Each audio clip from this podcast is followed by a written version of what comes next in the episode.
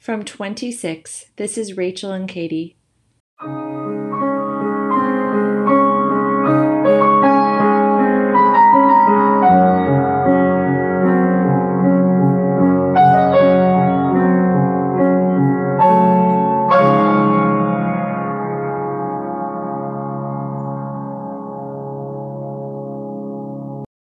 Welcome back, listeners. This is the fourth episode of 26, and we are interviewing Rachel. Rachel is the co host, and we are diving into her life and her experience with epilepsy and why she wants to be part of our community. This is a little bit different. It's a lot like the last episode where I was interviewed by her. Hello, Rachel. Hello, hello, listeners. Hi, Katie. I've been really thinking about this all week, and I'm kind of like, I just want to get it done with. Understandable. Nothing like an interview looming over your head. I mean, because this interview is like it's going to be emotional, and I've, you know, I love talking about Joe and I love sharing our story together. I'm really looking forward to, you know, answering some of these questions that you came up with that I really haven't been asked in this much depth before, really diving into what my experience was living, dating, being a partner to somebody who had epilepsy. I'm I am really, really excited about this interview. Um, because A, I get to hear your responses to my questions that I made for you regarding that, living with someone that has epilepsy. And then B, actually taking in that information and processing it as an epileptic myself. So this is beyond amazing. And thank you for opening yourself up to this. This is very deep to our listeners. Rachel's connection with epilepsy is probably a lot deeper than many of us will ever understand. Even though we live with the disease, she lives with it in a completely different way. And I'm going to start with my first question, and that is How did you meet Joe?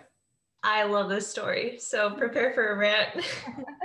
Joe and I met in June of 2016 picture this my family and I were in Scotland for the very first time. We were on the North Coast 500 whiskey trail around Scotland. So I'm Scottish too, so I love this. Yay! Yes, we're going on a trip soon. Yes, gotta go. They're not open yet, still, but maybe this month. I heard rumors. We started in Edinburgh we flew in there and then we did a road trip that ended all the way in Glasgow. So, all the way around the north of Scotland and back down to Glasgow. During this whole trip, we had a van and we had so many suitcases. I mean, I think we had like 10 suitcases. It was ridiculous. And I had this tiny little slot at the very back of the van that I was smudged between all the suitcases and the wall of the car and I had this hot vent. I was always cold in Scotland. I didn't bring any warm clothes. I thought a summer in Scotland was going to be like this sunny Italy vacation, and I was so wrong. I don't know why I thought that. so, all I had this whole trip was this super lightweight rain jacket, and that was it. And so, whenever we were in the car on the road in between places, I'd have them blast the heat. And so I'd have that hot vent on me in my little cocoon, and I was asleep for most of the road trip. I would, they would stop the car. Sometimes I would get out, sometimes I wouldn't, and I would go back to sleep. But it was great. It was great. Definitely caught up on sleep after the night out in Edinburgh. And our next stop on the journey was Dufftown, and Dufftown is in the northeast of Scotland. It is part of Speyside and it is the whiskey capital of the world. There's like more whiskey distilleries there than anywhere else in that in that small small town and we're going there. Yes. Not what we expected. It was a very sleepy town and I think us and a group of Germans were the only tourists in the entire town. That night or that that day when we arrived, we went to a distillery. We did a lovely tour of the grounds and did whiskey tasting, and it was just something that we could not handle. Only my mom was really enjoying the experience. And I have a great appreciation for whiskey. The process is beautiful. I, I couldn't do it. You only have water to wash it down with. My grandma was, uh, she poured all of the different aged whiskeys into one, which is like the biggest no no. No, no, you got to different. Yeah. And she and she she goes, here you go. Hands hands us the dram full of six different nice whiskeys. When she first tasted one of the whiskeys, she said, Ooh, I could rub this on my sores. like it was so bad. So we definitely made our presence there. And after that, we were supposed to that evening go on a 13 distillery tour crawl. Holy moly. And we were like, we, we will not do that. we will not do that. Yeah, that's it was incredible whiskey, just just something that not everyone can handle. What an experience. I couldn't imagine being able to go to an actual Scottish whiskey distillery, see the process, taste it, taste the vintage. That's something that not a lot of people get to experience. But when we go back, we'll do the we'll do the crawl. We'll yeah, do the- for me to have a seizure though. it's yeah, it was so we went back to our Airbnb and we had nothing else planned for this town and we were there two nights. A stone tower mm-hmm. and there was one restaurant open. We pulled up into town, we were hungry and we walk into the Stuart Arms there was a bartender waiter named Joe there, six seven, gorgeous. Oh, ho, ho, ho, yeah. and my family and I walk in, and the German tourists also found the restaurant. So it was basically us and the group of German tourists in the back being obnoxious. and uh, Joe comes to our table. I picture me in a uh, turtleneck that I begged my sister um, to steal from her suitcase because I brought nothing warm, and a tartan, which is plaid hat. So I was the epitome of tourist. My, we were all wearing like my dad had a camera around his neck. I mean, we were just tourists. So, so my grandma was was asking Joe, "Is there, you know, is there any place around here where yeah, the girls and the boys gather around and they dance and they sing songs. And Joe gave her a look and was like, uh, no, like we have none of that. The, the, closest place is like an hour away to like go out. We don't have anything. I thought Joe was really cute. And my sister, as we were leaving the restaurant, took out my business card I had business cards because my mm. grandma would always buy me business cards with like my full resume CV on there.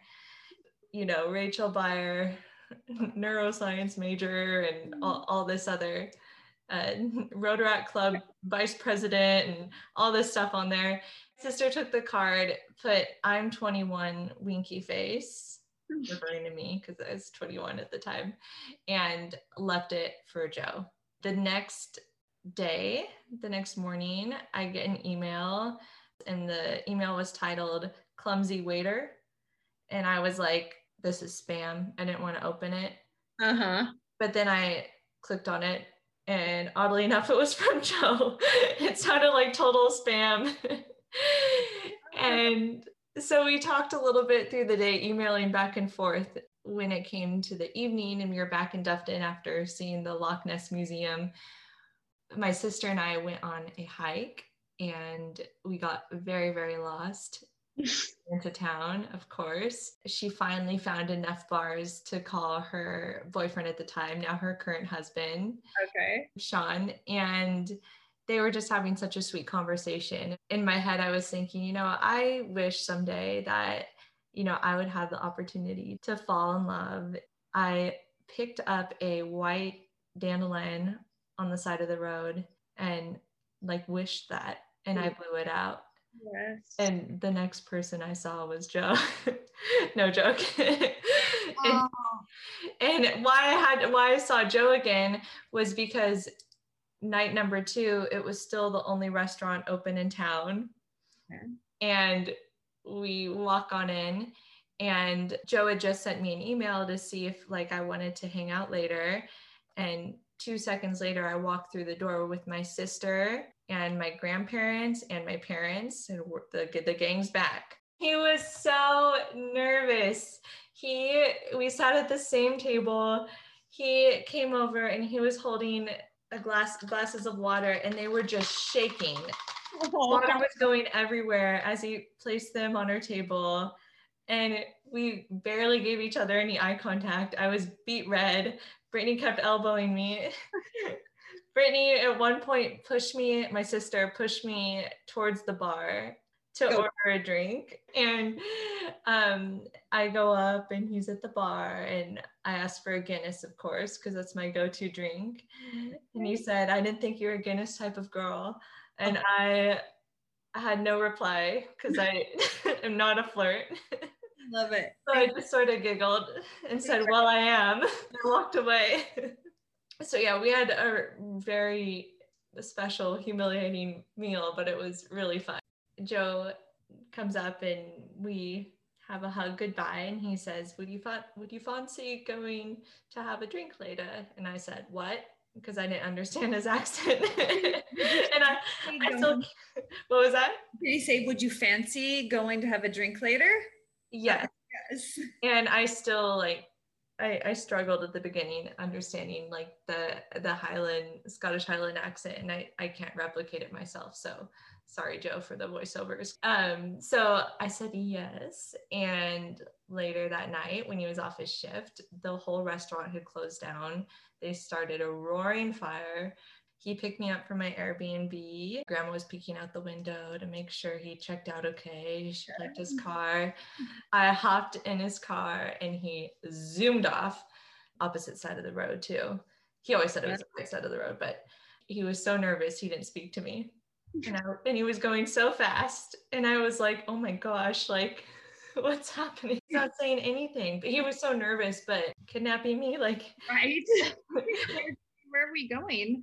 and he skids right into the, the front of the Stuart Arms and we we're, we're back there again. And then we have drinks and everything's great and we're getting to know each other having drinks by the fire. And Oh, it was very romantic. Yeah. and the manager let us stay forever and they were watching us in the back. And then um, we went on a stroll outside the weather was holding up pretty well and then it started raining so we frolicked back literally frolicked back to the car spinning in the rain then we had our first kiss and really? yeah Oh, I love it. Not wasting any time. not wasting any time. I felt such a strong connection with Joe, and it, it was so mutual, like just Instant. Instant connection. Then we had to say goodbye later that or early the next morning. I went to this other town on the East Coast and we stayed at a castle and it was super haunted. And our room was the the most haunted room of the castle. My sister wanted to stay there. And so I didn't sleep at all. There were two twin beds. I made Brittany let me cuddle next to her in the twin bed because I wouldn't even stay in the twin bed a few feet away from her. I felt like I was seeing things and I was hearing things. And meanwhile, I'm texting Joe back and forth on WhatsApp, and he was just a great source of comfort during that. But when we were in like the one part of the castle, I think it was like the dungeon, it was like a really dark, stony room. I joked that he should come visit me in Glasgow in a few days. Next thing I knew, he booked his trains. Three days later, saw him in Glasgow. He took a three or four hour train Oh, bless straight him. to Glasgow, met him at the hotel lobby. We just had a blast night out. My sister tracked us and sat at our table multiple times. You two just went out, or did your sister go out with you? Well, we went out with if we had a whole family dinner Okay. and then we had and then joe and i went out but my sister would like track my phone Okay, that's what I thought. When What you said to? me, I thought that's what you meant was just make sure that she knew where you were out.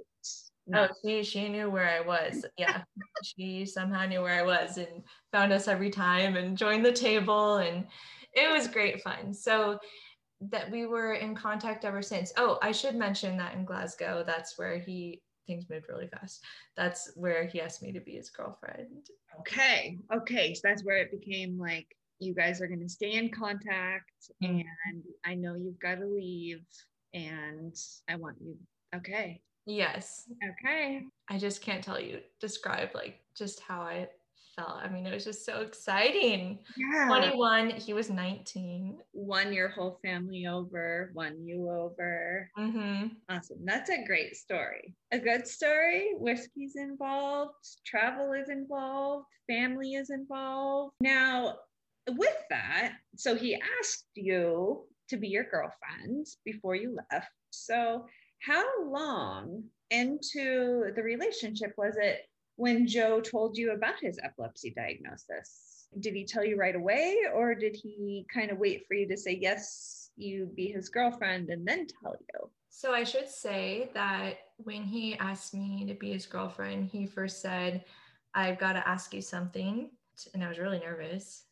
we were just before that, he was, uh, we were walking down the street and um, he, he gave like 20 pounds, which is like 30 bucks to a guy, like a homeless guy on the street. And just so sweet. And then um, we went to go get pizza, a second dinner. He asked what pizza I said, and I said like like the meat lovers. And then he got down on one knee, and I was so embarrassed, and my heart fluttered. I thought he was like it was a total joke, but he kept me on my toes. So when we were at the at the hostel, and he said he had to ask me something, I'm like, oh boy. Yeah. He's like, but first, I've got to tell you something that's important. And I was like, okay. I'm like, oh gosh, like what is this? Is does he Have a kid? Does he? Is he Yeah, yeah. Does he have a kid? I don't know about exactly going on, you know. And yeah, he told me right there. Okay, so he basically told you like you guys you were getting together with an epileptic if you chose to date him. So Yes. And in my mind, I was like, why is he? whatever. Yeah, I was kind of like, whatever. Like, you know, it's it's not like leukemia. I'm like, okay, like, but you have controlled. It didn't mean a whole lot to me, but I was like, maybe it should mean something. You know what I mean? Okay, so right out of the gate, you knew that he had epilepsy and had seizures, but were you were under the impression that they were controlled. So how long were you two together earthside? About three years. Three years. If you don't mind, could you kind of describe or tell me about your first experience with Joe and his epilepsy and how you felt if you did witness a seizure and how you felt witnessing that seizure of your loved one? Did you, you know, get scared? Did you kind of just like freeze and time just kind of like passed? Or were you just like, okay, like this is a seizure? Or did you kind of like freak out, like, oh my gosh? So my first encounter with his epilepsy was two and a half years later in Mexico. We were in Mexico. We were on Christmas vacation. We were taking a nap after a long day in the sun and ocean, and I he fell asleep before me. I was drifting up, but I was it felt like I was being poked, and so I woke up. He was like doing this next to me, so I'm kind of jerking like like his fists were kind of curled under his chin and but they were just very very light jerks and i tapped joe and he woke up right away and i said what was that? And he said what was what? I said this is what you were doing. You were making like these jerking movements with your fist. Was that a seizure or beginning of a seizure? And he said no no no. I was i was dreaming about having a seizure. Oh. And I was like, okay, weird. The next day, the same thing happened. so you were basically kind of just like weirded out, just kind of like, okay, you weren't scared, you didn't go into panic mode. You weren't too worried at that point after seeing or experiencing that. I, I've witnessed one seizure in my life, and it was a full blown tonic clonic. A girl in my middle school dropped from her chair and went on to pure full body convulsants and stiffening.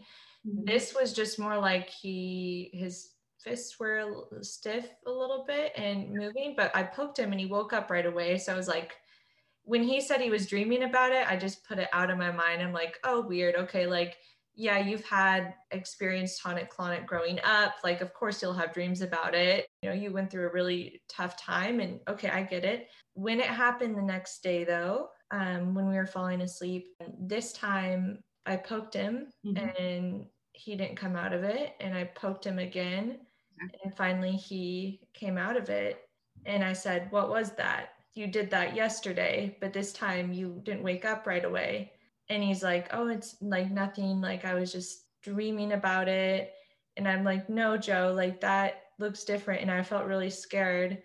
Okay. and i said joe that doesn't look right. And he said i it felt like the beginning like the feeling he would get maybe an aura like in the preictal state. Mm-hmm. i don't know If, is do you know if that can be like an aura oh absolutely like like um you can get little jerks uh, like I get tracking with my eyes, where it's I'm you can get a little jerk of an arm, and I'm sure it had to do with the beginning of whether it be a complete full blown seizure, whether it be a seizure itself or an aura. You know, honestly, part of me wishes that it was a full blown seizure because then I would have known. known for sure. You know, I think a lot of in a lot of ways he was trying to protect me. So mm-hmm. after that happened, I asked him about his medication. Have you been taking it consistently? He said, No, I haven't been super consistent about it. Like, I haven't, I didn't remember to take it like the last couple days. And so I'm like, You need to take that now. And he did. And I was crying and I told him, haven't outgrown epilepsy like you and I thought, and that you really need to see a doctor and you need to be consistent with your medication. You have to promise me you promise me that you will take this every day. I, I, I said like if anything ever happened to you and i didn't even know what i was talking about because i've never heard of like SUDEP or unexpected death from epilepsy. Death from epilepsy like was not even something i think no, about. you were scared. I was just scared. I was just like this feels wrong and i i can never let anything happen to you you know so I was really confused. And so that whole day I just was so off. He like oh. showered and stuff. And I, I, meanwhile, I was on my computer. I was researching as much as I could about his medication and about epilepsy. And this was the first time in our relationship, like I'd actually researched epilepsy. Okay. That, that was going to be my next, not my next question, but it was going to be one of my questions is once you learned he had epilepsy, did you try to educate yourself as much as possible on your own or did you just go at the flow of the information he had given you? And the clearly answers that is you went with the flow of information given to you.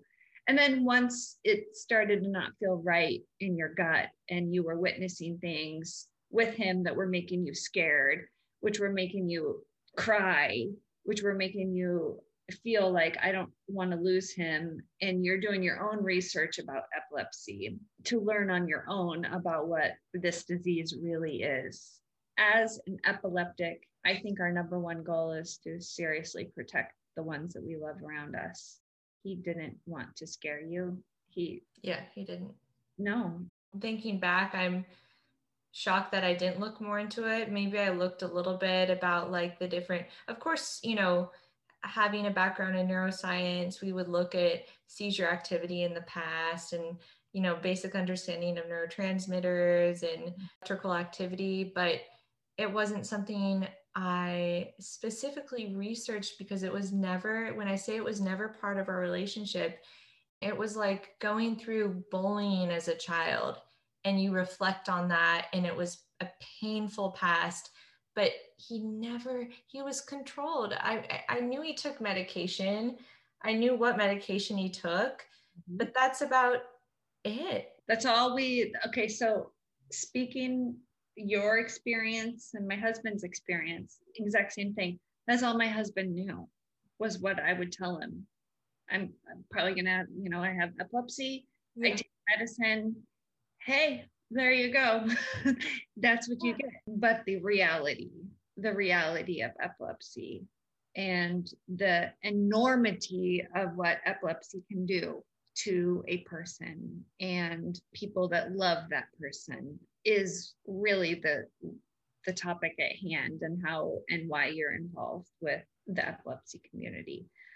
Can you explain a little bit about SUDEP, what exactly SUDEP is, and just in a brief layman's terms?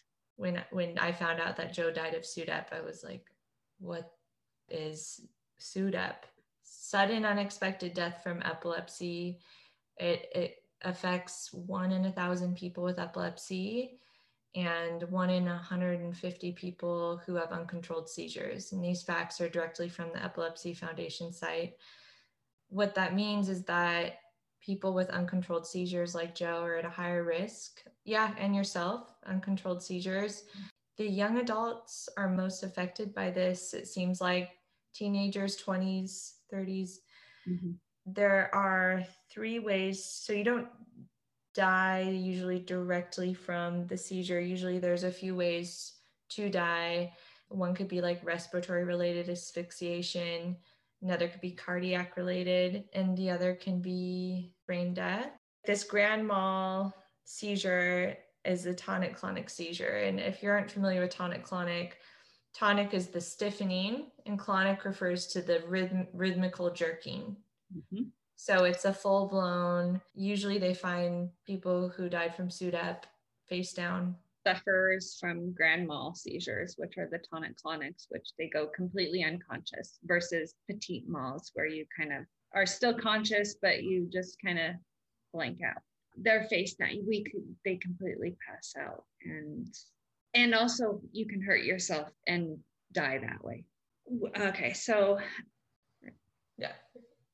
So yes, SUDEP obviously with the uncontrolled epileptic population is is not talked about hardly at all. The grief of losing him from two years ago, does that go from guilt, anger, peace? And do you honestly feel like he might have known that epilepsy could have taken him from his loved ones, but didn't share that burden of his disease with you? If you wouldn't mind telling me about the morning that you found out that Joe had had left Earthside due to SUDEP. Let me start with the morning, just to get that out of the way, too. Joe was visiting home. He went to the University of Aberdeen as an engineering student. He went home a weekend, uh, the week before finals. Okay, so imagine he has some really stressful engineering finals coming up. Um, he was studying all weekend. And that Sunday, though, he was planning to go mountain biking. She asked me if, like, are, is anybody around? And I said, yeah. I said, what's up? And she said, Joe died. And it, it just didn't make sense. I didn't, I forgot, I guess, for a moment, like what the word died meant. And she told me that Joe's dad, Jeff, found um, Joe, age 22, lying face down in his bed. Actually, his foster brother, who was seven at the time, found Joe first to ask Joe something in the early in the morning, and then closed the door and was scared and didn't tell anybody. And so he was found hours after. Nothing made sense anymore. I mean, reality. I well, we can go into grief in another podcast, but Joe probably he had fluid in the lungs. We think it was heart related. I was the last but person to talk to Joe on the phone. He passed away probably around 8 a.m. and I was there eight hours ahead. So um, I talked to him on the phone around like 7:30 a.m. his time. So like 11, 11:30 my time. He called, he really wanted to talk, and I was just had my pajamas on and said, um, he really was in a lot of shoulder pain. I was like, well, why is, you know, he always had a bad shoulder from having epilepsy in his youth from the tonic clonic seizures and pulling ligaments. And I'm like, your shoulder's acting up again. We got to get, you know, some physical therapy. He's like, no, it's my other shoulder. And I think it was his left shoulder. Mm-hmm. And this is where like a lot of the, the, I hate being ignorant and not knowing and, and not acting like I should have. His left shoulder was in pain and that could be cardiac related. It could be a heart attack um, early sign and i missed that. Um, it could also be because he could have had a seizure that morning and we know he was awake early at like 6:30 a.m. because he sent a message to his mom and deleted it. So there's a theory that he knew he had had a pretty bad seizure, was a lot of pain, and called me and protected me and didn't tell me that. The other theory is he had a seizure and didn't remember. Yeah. Oh yeah. Yeah. Yeah. Yeah. Possible to like not even. But as an epileptic, you would know the feeling afterwards that you, you just had one. In your body, but you you still you want to deny it. You want to deny it. You want to just say no. It didn't. It didn't really happen if he did have one and he knew it or felt it, you know, because he's the one that's it, it, it feels like you've just ran a marathon in a sprint. Your whole entire body is sore, everything hurts. And if he felt like that, then he probably knew, you know, it's yeah, it's interesting hearing from you as a you know, as as an epileptic, like your your perspective on the story.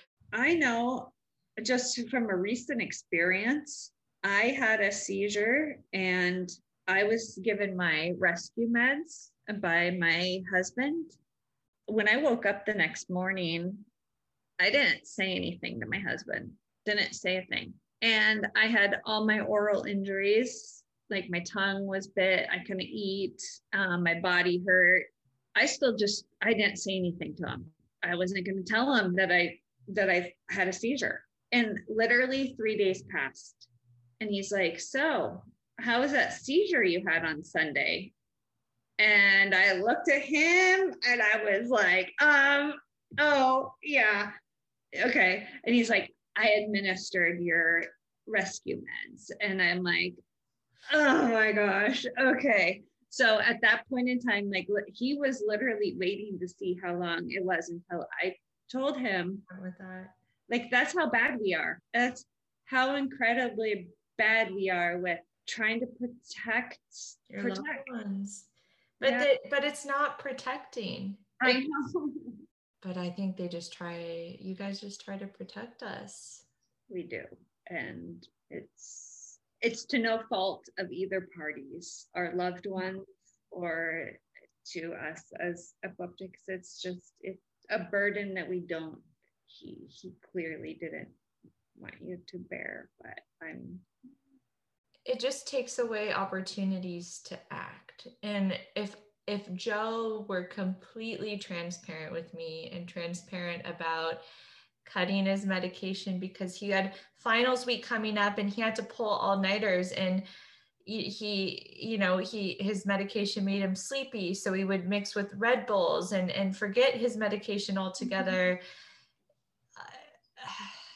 The transparency that's actually one of my i wanted to ask you that um, but i did i do know obviously with the answer about mexico and and what you saw in mexico kind of being a, also your first experience but i know you two love traveling and clearly traveling together traveling separate. You were both college students. My question was was there ever a time that you saw off behaviors or triggers auras or mismanagement of medications that he experienced and that concerned you. And I, I think you've gone ahead and answered that with all of those things combined transparency, mismanagement of medications, stress, triggers, which would be stress, things like that. you, you you start to get concerned what can you do you can't do a whole lot other than just kind of stay by the wayside and hope that when you talk to him like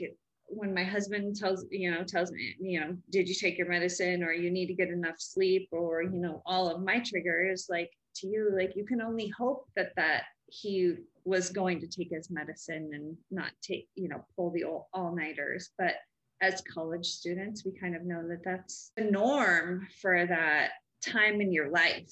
So it's really a hard balance of being that normal successful college student mm-hmm. while trying to be a transparent, responsible epileptic.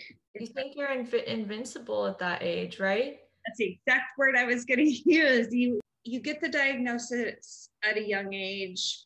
You have these nice long spans of being contr- semi-controlled, and things go by the wayside. It blows me away that I lived like trying to be a normal college successful kid in a relationship with a loved one. It's so hard to understand. Um, and then when you have doctors that are kind of like, no, things are things are good. You're doing okay. Um, Never follow up with you. When he passed away, it was a huge police investigation because his doctor, who had known him, had retired and the other doctor had never met him before. And so mm-hmm. never really understood his diagnosis. And so they had to rule out suicide first. We just received his family just received the ipad i gave him that they confiscated during the investigation one week ago. Wow. Two almost two after two years later. It was a nightmare on top of everything. And they they were interviewing and you know they took his gadgets and and mm-hmm. they didn't no one interviewed me the newspaper articles still were published and i mean i was the last one to speak with him like that is very interesting to me because in the uk and scotland where he did pass away they did publish multiple articles about his passing he was yeah like in four five right. newspapers around scotland just eh, it's really unbelievable and it's it's still surreal because Joe isn't sick. No, no, it's that invisible chronic illness that uh, the actuality of it doesn't become real ever. So am I angry at him sometimes? Oh yeah, I'm angry. And and am I am I guilty? I feel guilt just in the way I didn't do enough. And you know, I feel like I had opportunities and then sometimes I ask, no, I didn't have any opportunities. I wish I had more opportunities if you were more transparent. But the end of the end of the day, I did have opportunities to act, and I just didn't put two and two together. And even even after I got off that off the phone call with him, and he passed away minutes after, when I asked him when he had that shoulder pain, and I said, "You." You've been good about taking your medication. You've been taking your medication he said, Yeah, I've been good about that, um, but I didn't take it yesterday. And I was like, Well, you need to take it right now. And he couldn't find his medication. They found an expired bottle in his room. I was like, You need to go to the pharmacy right now. It's 7 30 a.m. Rachel, it's a Sunday, 7 30 a.m. The pharmacy's not open. They open later in the morning. And he was so tired. I was like, Okay, why don't you sleep like 30 more minutes and then wake up and head to the pharmacy when they open at like eight or nine. Why I was so dumb, so clueless to encourage him to go back to sleep. Rumination yeah. in my head of why this, why that. But I could have played a better part as a quote unquote caretaker of somebody with epilepsy. Not really caretaker, but loving somebody with epilepsy. I could have done my research in my part maybe made a more clear channel of communication so he felt like he could be transparent without me freaking out like I did in Mexico. There was no emergency plan in place. Okay. I know he hadn't seen a doctor in like 5 years. And I know I I just thought that when we lived together, we're together, I could I could have control again. You know, I could but I didn't even think about like emergency plans. I, I had never even heard of like an epilepsy emergency plan. You know, I just thought like if you take your medication, you're going to be okay. He was stable for five years. Like he's going to be continue to be stable. And now there are so many, um, there's rescue medications. There's, there's a lot bed alarms. Oh yeah. There's all sorts of detectors.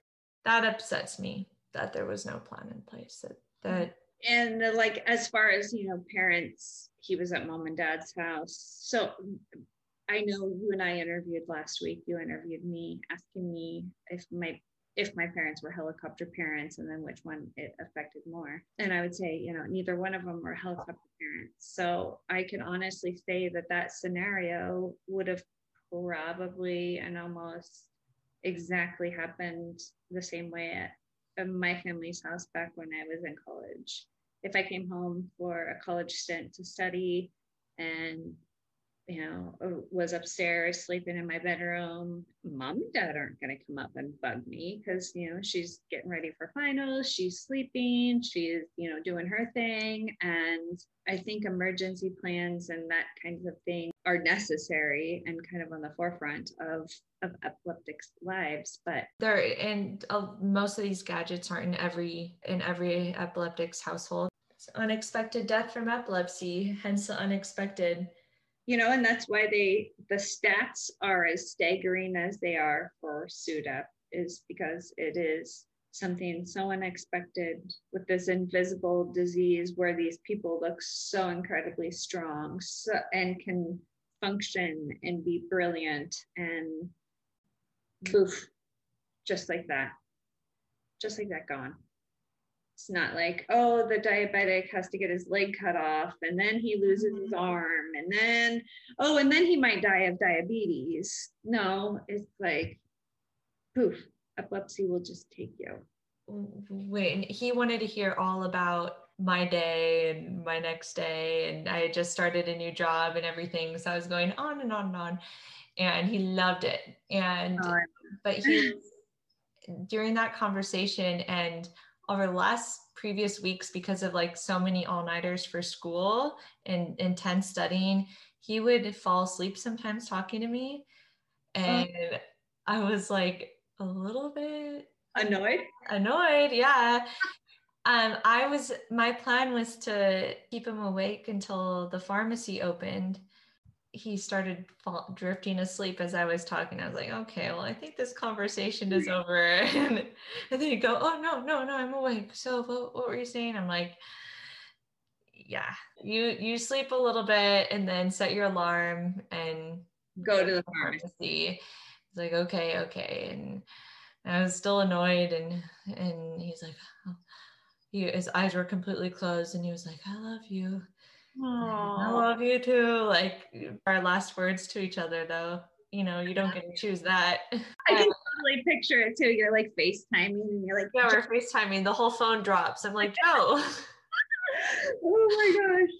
That's oh oh man.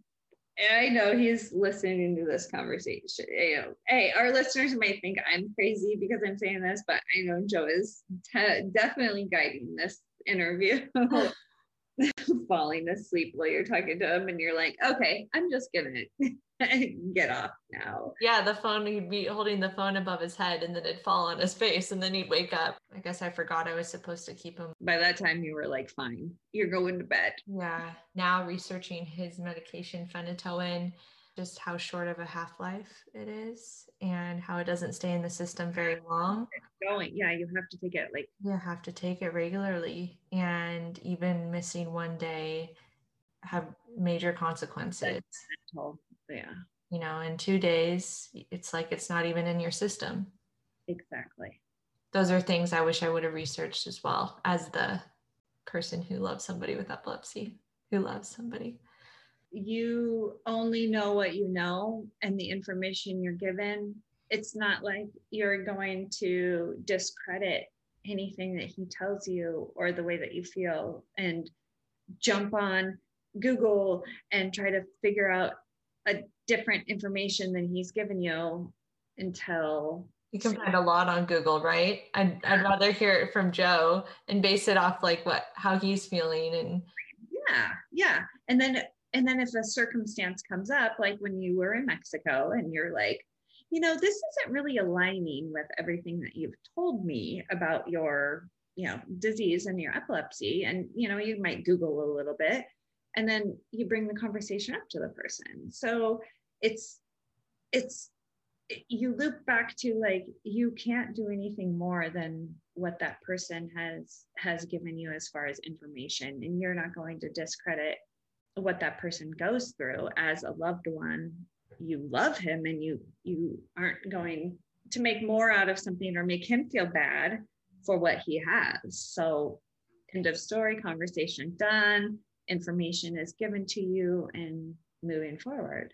And he hated to be criticized by somebody he loved and i try and not do that. I wasn't perfect by any means and i the tendency to be critical but I, I trust him. And when he said we'd always be together, we'd have each other forever. And I just trusted that.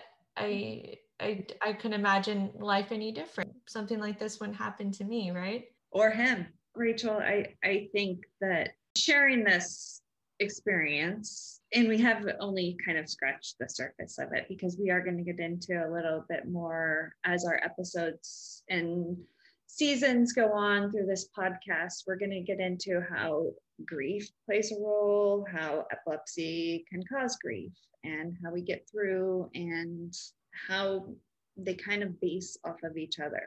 But knowing how epilepsy has affected you, specifically you, would you consider having a relationship, especially a romantic relationship with another person that has an epilepsy diagnosis?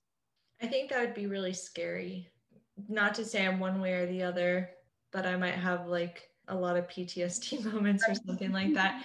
Mm-hmm. You know, first I have to consider like when I'm even ready for a relationship again, or romantic relationship. I mean, being friends with somebody with epilepsy, absolutely. I'm so glad I met you. Joe never let his epilepsy dictate who he was. I think that's such an important quality that I admire that if if I do engage in a relationship someday that whatever they they struggle with like if it's a medical struggle um, have dealt with in their lives that it doesn't consume them. And I would take the opportunity to do my research and I'd hope that they do the same but it would be very challenging I think completely understandable completely understandable. And having friends and being an advocate for our community you truly are the epitome of epilepsy awareness. Sharing your journey not as an epileptic but as someone who is someone who's a loved one your loved one has been lost. Most of the time when people share their journey of epilepsy they share their journey of epilepsy through how they have their seizures. This is a different side of epilepsy that a lot of people don't hear about, a lot of people don't talk about. I feel like with you sharing this side of epilepsy advocacy and awareness, you are retreating into yourself and into your grief, allowing that to literally save people's lives in the future by giving this information, by laying yourself out there and saying this stuff, I could have asked more questions. I could have learned more. I, I took what he said. Anyone listening to this right now that has a loved one that has epilepsy, just listen, just listen to what Rachel has to say. You can literally be a lifesaver if you just understand triggers, understand warning signs, ask questions. Rachel can't thank you enough for being on this side of the spectrum of epilepsy and speaking out and being an advocate for us because I honestly, I don't think without meeting a person that's been through this, I wouldn't even know what my family would go through if I were to ever die of a seizure.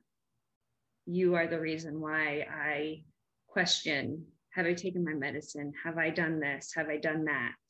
Why? Because I live parallel lives, but I'm still alive. And I have you to be my reminder like, you are the advocate. You, Rachel, you are a true, you're saving, you're gonna, you're, you're saving lives. You're, you're changing lives. You're changing epileptics mentalities. I hope that a lot of epileptics hear this episode and really listen to your words and take to heart what it's like from someone that is on that other end, that other person that they loved and cared about so much, taken them from them so quickly, so easily. I need to go get the tissue box. Gosh dang, you're so sweet. I do it for Joe. When Joe died, I thought I was gonna die too. Like it was, I just it pro it was profound, and it still is profound. Two years later, I'm carrying it with me better. It's always there, the grief and his photos everywhere, and I have his voice messages and so many memories to think about. I carry him with me, and this podcast I think is a really special opportunity to talk about, like you said, epilepsy from two sides of the spectrum, mm-hmm. very different experiences, but we're here because we care. We want more people to feel better and to be their best selves and live a life like Joe is very much intertwined in our decisions. I don't know how to say it. I mean, without being completely weird, but I, I think it's like a natural a phenomenon, you know, when people are brought together and stories are brought forefront and healing is done and you know pain is brought up and more healing is done and that goes for both people because again i i think often about my mother in joe's mother's shoes my husband in your shoes my son in your shoes these different scenarios. And you know without your perspective i probably wouldn't be nearly as responsible as i am. Holding you accountable. You are. And, and I'm the older one in the relationship. If you have any topic ideas, questions, or research you are curious about, we would love to hear from you. Drop us a message on our Instagram account, 26podcast, or email us at info at 26.org. Thank you for listening.